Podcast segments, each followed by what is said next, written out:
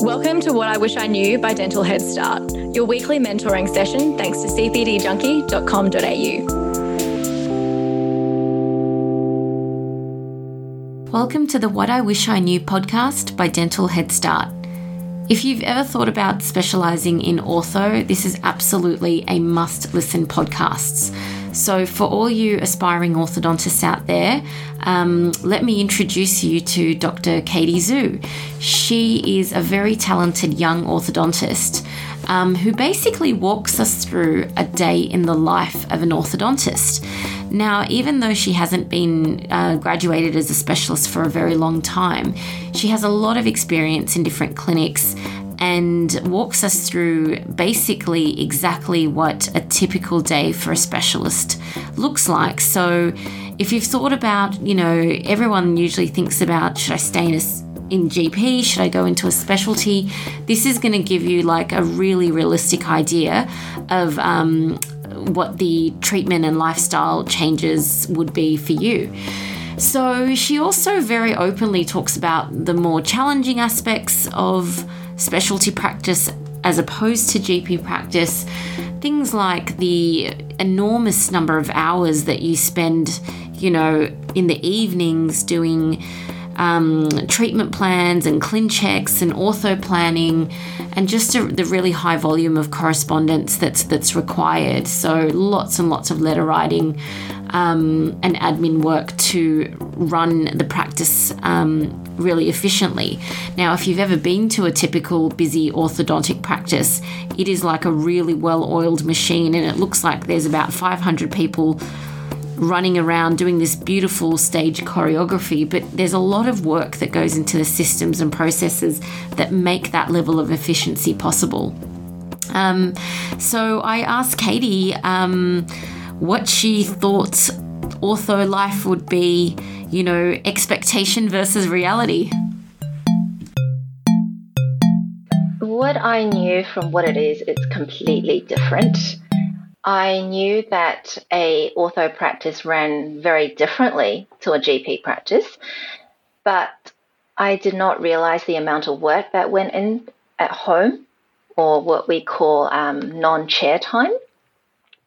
I didn't realize the amount of organization that was required to see a patient through from start to finish and exactly how much work goes on by the rest of the team as well for all the cases and for the day to run smoothly. So, in a GP practice, it is very much uh, within your own bubble, if you would call it. So, you would be a dentist, um, you would have a nurse, maybe a floating nurse if you were lucky, um, reception, and for a good period of time 30 minutes or 40 minutes it is just that one patient. So you're able to fully focus on that one patient, and because the procedures are generally quite a um, long one, it gave you time to really think. It gives you time to consider your next steps or to think about the next patients. Um, in an ortho practice, the way that most clinics are run, and not all of them are like this, but the majority of the clinics, it is run with multiple appointments going on at the same time. So, as a orthodontist, we have to really multitask. and it's multitask to the absolute maximum to know what's going on in three chairs and to also know what's going on in a consult room.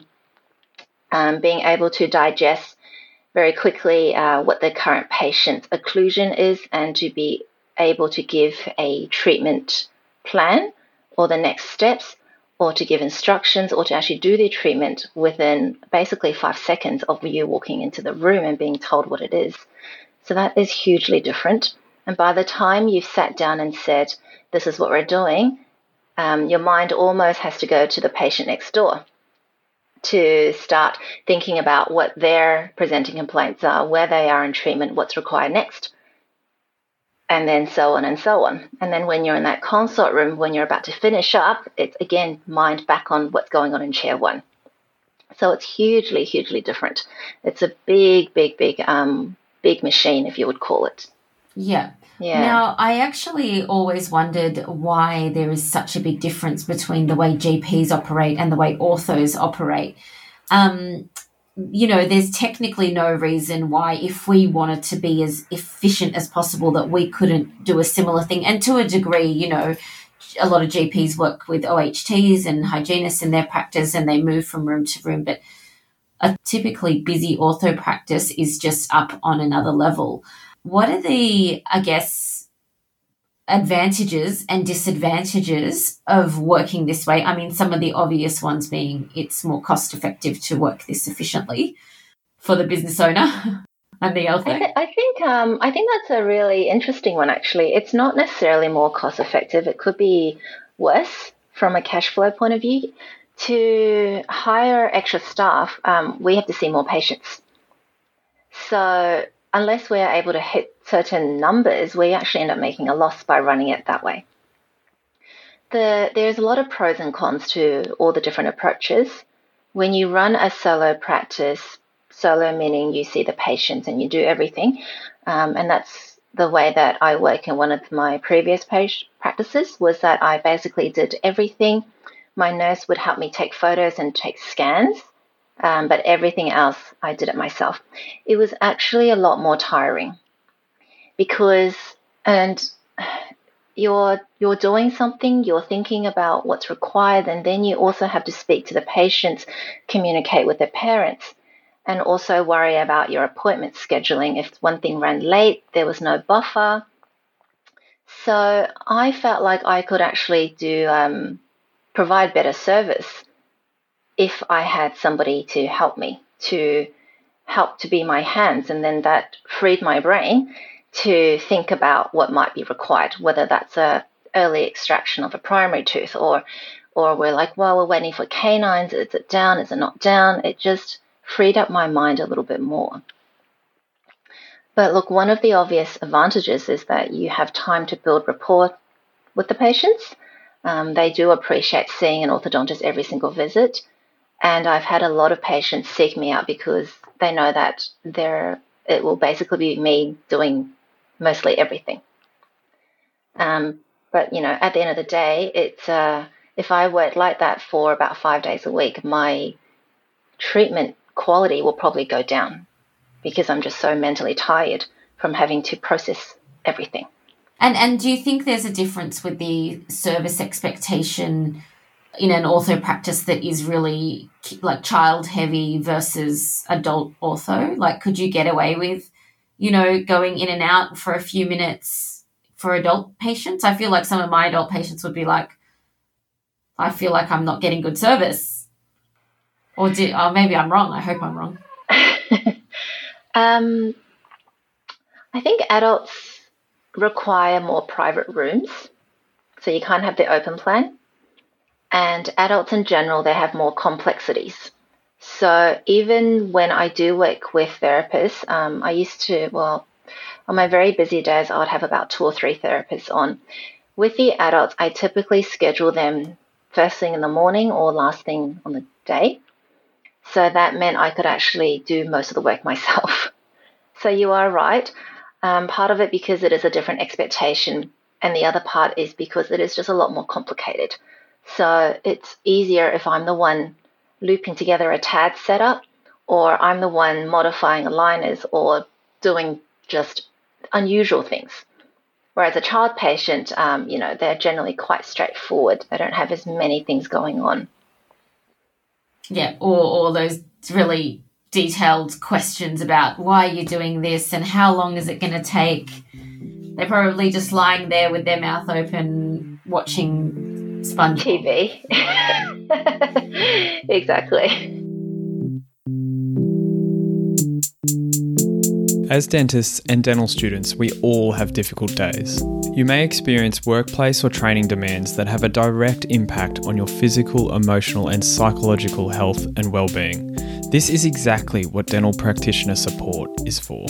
It's a completely confidential and independently run service that's funded by the Dental Board of Australia in an effort to support practitioners and dental students right across the country.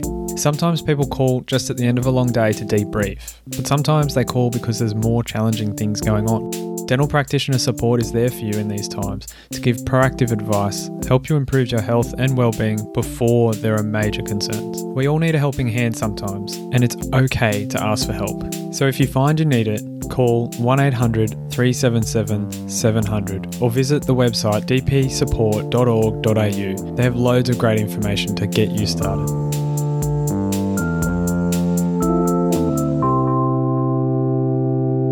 You know, you mentioned that, you know, being a specialist orthodontist involves a lot of non clinical work or non chair side work.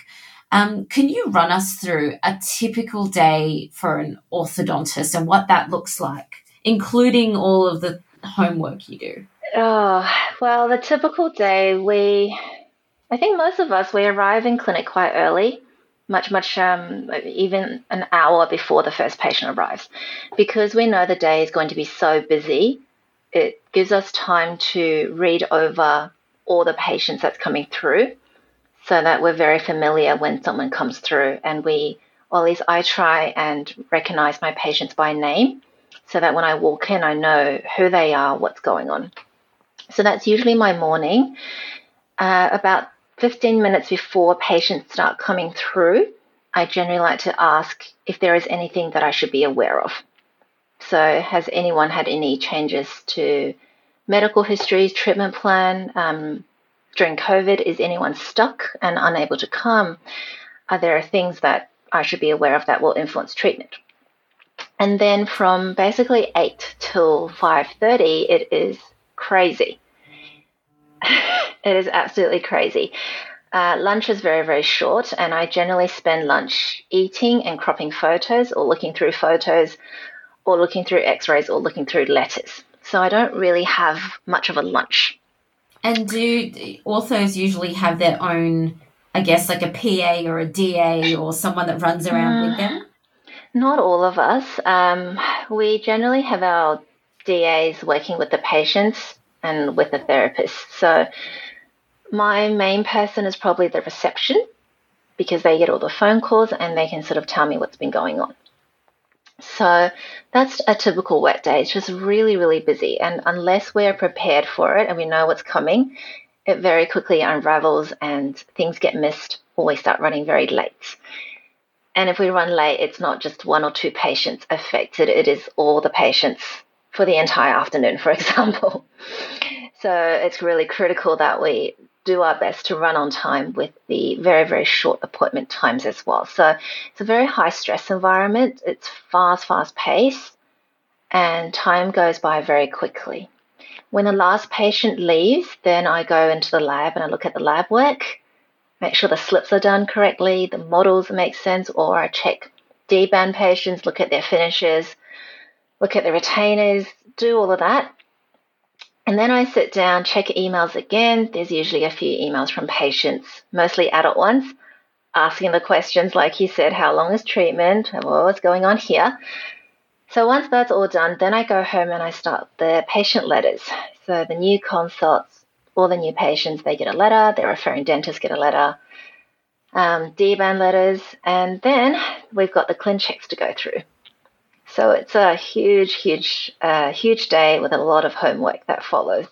So most of us typically we're in clinic anywhere from you know two or three or even four days a week, and the rest of the time it's dedicated to admin work at home just to stay on top of the paperwork. Yeah, yeah, and I guess because you're also liaising with the referring um, GPs as well, there's just a lot going on how long would you typically spend a week on doing, say, ClinChecks? I presume that there's a large chunk of your work in clear aligners as well. Yes. Well, ClinChecks take up every single spare minute of my day. So if there's a cancellation or if I have a spare second, I jump on. So I try and do the ClinChecks. Um, try and get as much done during the day as possible. And how many hours? I really can't give you a figure but it's essentially it's a it's an ongoing full time job. Um, I did nonstop, almost every night, every single night, nonstop, looking at something because you probably have the same. We get email notifications. I've got to a point where I've just turned it off because it's just too much. And um, first thing in the morning, if I have time, I log on and I just see what needs to be done. I have a cancellation, I get back on lunchtime. If I'm done with my lunch work, I jump back on. After work, if I have it in me, I jump back on. So I'm always on the computer doing something, and yeah. So, do you prefer, um, as an orthodontist, to work with clear aligners or with fixed? Um, I know it's different for different situations, but I know that other orthodontists certainly have have um, pretty biased preferences. With COVID going on, I prefer aligners, but if we're talking about a patient that is extremely particular, and that's the majority of the patients that we get now, um, Fix still gives me more control to address their concerns on the day. So I find that it is a lot more efficient in my hands. If we're talking about a minor rotation or a minor finishing, I can very, very quickly fix it then and there for them so that they're ready for deband the next visit. Clear aligners, you go through the whole scanning, ClinCheck, design, fit. It very quickly um, becomes a bit of a time wasting exercise when it's very, very, very minor finishing differences at the end. So if we talk about a purely from a quality of finish, I would probably still prefer to work with braces. Um, but, you know, not every single patient is as particular.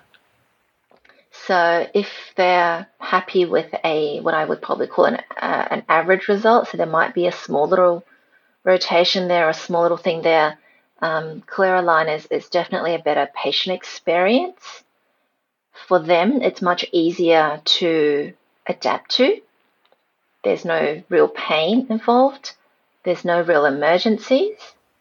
And from a cleaning point of view, just take the aligners out and brush. If they can eat whatever they want to eat. So I also understand that. And look, my job is not to push my ideals on everybody. I'm not going to tell everyone they need their teeth completely perfect. I just say this is what the true treatment realities are.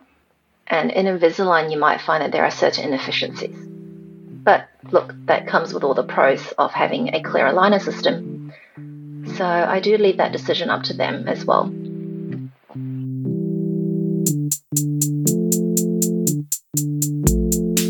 It's that time of year again. Before June 30, we have to renew our indemnity insurance. And when I look for an insurer, I'm looking for someone who's going to be there when I need their help. They're going to act fast and they're going to be by my side so I can practice with confidence. I get all of that from Dental Protection Limited. What I love about them is that they're more than just an insurer. They're actually here to help us, to give us content and support us with medico legal situations, and most importantly, help us avoid these situations. The content they produce is the best content out there from an insurer like them. Renewal notices are out in May. To make sure you get all of these added benefits, sign up by June 30. I can say from personal experience, when you need help, you'll be glad you're with Dental Protection Limited. Thank you, Dental Protection Limited, for supporting me in my career and the Dental Head Start podcast.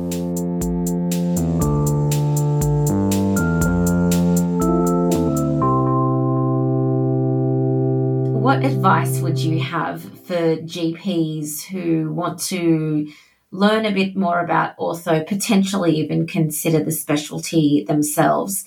Um, I don't know what it was like for you, but certainly I, I always make a joke that I feel like I spent about 20 minutes on ortho throughout all of my undergrad uni, um, my dental program, but um, I don't know how much experience you had about ortho, but what advice would you have for GPs really interested? Um, I think the best thing that you can actually do is just to um, go and observe the orthodontist for a couple of days. One day is not going to give you the whole story, but go a couple of days where they have different things going on and see if that's an environment that you would want to be in for the rest of your life. Um, I can 100% say not everyone enjoys being in that environment not everyone will thrive in that environment. And the first um, first three months being in that environment for me was extremely stressful. So I think that's your first checkpoint is are you someone that's happy to be in a really busy practice and multiple things going on. Again, you don't have to run it that way. You can run it in a single chair. setting as well. So it's worthwhile to go and observe quite a few. So you get a broad range spectrum of how we sort of work. Um, and the second thing is, um, you know, people talk about clear aligners being very much independent of braces. You know, people will say, "Let's, I just want to do clear aligners, and I'm just going to do a clear aligner course." Um, I think that's a bit of a misconception, and that really the two should be done together to get a proper understanding of the diagnostics, the treatment planning, but more so the mechanics. Because every single day there will be things that work better with aligners than braces, and the converse. And GPs then need to have that flexibility if the aligners is not working to have other solutions to turn to because that's when people get stuck. They often prescribe, you know, six months worth of aligners and it doesn't achieve what it needs to do. Um, and if you don't know how to do fixed, it becomes a bit problematic. Or conversely, if you are doing fixed, um, I don't know a lot of people they have difficulty finishing. If you don't mind the very high lab fees and you take it as a learning experience, um, maybe finishing in the aligners might be a nice way to transition into instead of being stuck again, not being able to get the brackets in the right spot. So I think it's quite crucial just to, um, firstly, before signing up to anything, just really observe it and see if that's what you want to do full time, which is specialized, or if that's something that you're quite interested in, is really sign up for more than one course. Ideally, do both clear aligners and braces and more than one course of each as well. Yeah, that's. I think that's really excellent advice. Um, I love doing um, aesthetic restorative um, dentistry, and I utilize orthodontics pre-restoratively often. You know, when people talk about teeth wear cases, they talk about opening the bite. I will 100% prefer to open the bite orthodontically than put crowns on every single tooth. Um, so I'm a big fan of, of, I think ortho offers massive amounts of, um, uh, it, it, offers us to be so much more conservative in our approach uh, to restorative. So that's why I like it. And I, I exclusively do it on adults only. Oh gosh, I can't imagine. Um, I like, actually like kids. I don't, I really do like kids. I just hate doing dentistry on them. So, so that's why I'd never be an orthodontist. Um, but last question Is there anything about GP dentistry that you'll miss? Well, I still uh, we we have ultrasonic scalers, so I still get in there and I do a bit of scaling here and there. Um, I have a lot of resin composites and polishing burrs. So if the patient doesn't have a dentist, um, and it's quite a small little, generally anesthetic build-up case for a tooth wear case, I will generally be there doing the restoration, doing a little bit of a polishing, bit of a buff. Don't miss root canal, wisdom teeth. Oh, maybe I should stock some endo files. no, I haven't done a root canal for a really, really long time. Um, I have not done any extractions. I have not done a crown prep for probably five years now. The other day, I was actually um, helping out um, with the dental council, and I thought, you know, wouldn't it be fun to jump on a mannequin and do a do a crown prep on one of the plastic teeth? I'm sure it's just like riding a bike.